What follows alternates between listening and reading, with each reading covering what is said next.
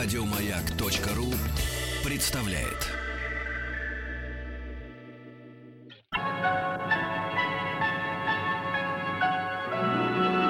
Уральские самоцветы.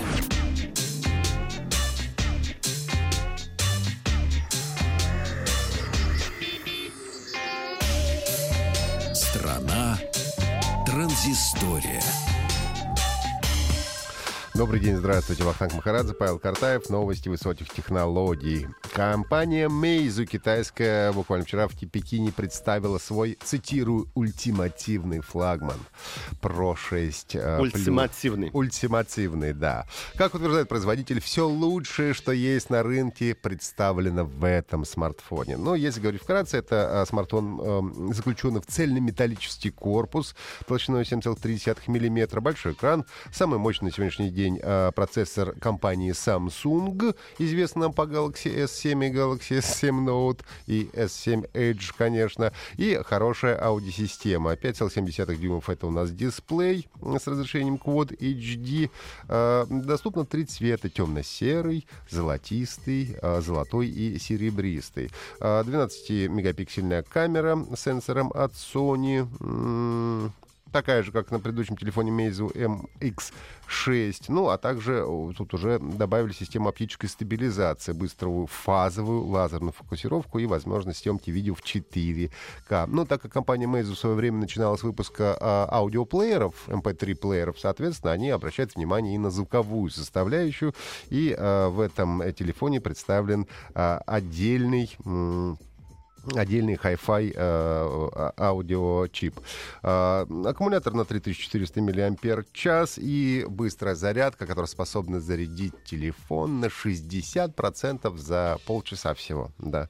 Ну, хотя тут ходили слухи о том, что Google скоро все это дело пресечет, поскольку они хотят выпустить один и тот же стандарт шнуров и разъемов USB Type-C, чтобы все не развлекались со своими быстрыми зарядками. Кто какую хочет, тот такую и лепит. Ну и в Китае смартфон будет стоить около, ну если приводить на наши деньги, 28 тысяч рублей в стартовой версии, в старшей версии уже около 1300 юаней. Это уже 31 тысяча рублей. Ну и в Россию привезут его в начале 2017 года и о цене объявят дополнительно. Компания Apple расширила список регионов, где можно воспользоваться студенческим тарифом для музыкального сервиса Apple Music. Ты пользуешься, кстати, Apple Music? Нет, значит, тебе не пригодится.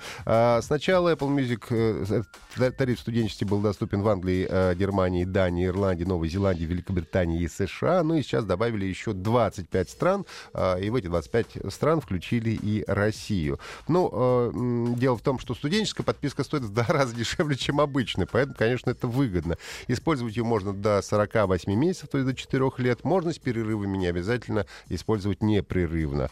Но, во-первых, придется доказать, что вы студент. Специальная служба Unidays проверяет статус студенческий, а потом иногда его еще и перепроверяет. Ну, и если ваша студенческая подписка заканчивается, то тариф автоматически переводится на индивидуальную подписку Apple Music.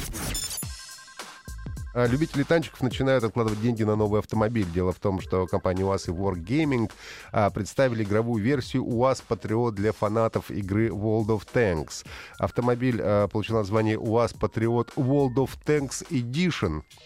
Собственно, это топовая комплектация под названием «Стиль», специальный кожаный салон, приветствие водителя выполняется в стиле игры, внешний тюнинг, ну, то есть аэрография с советскими танками на автомобиле тоже присутствует. В комплектацию «Стиль» входит климат-контроль, круиз-контроль, обогрев рулевого колеса, навигационная мультимедийная система с сенсорным экраном, камера заднего вида и передние, задние датчики парковки и мультифункциональный руль. Вот до чего люди дошли.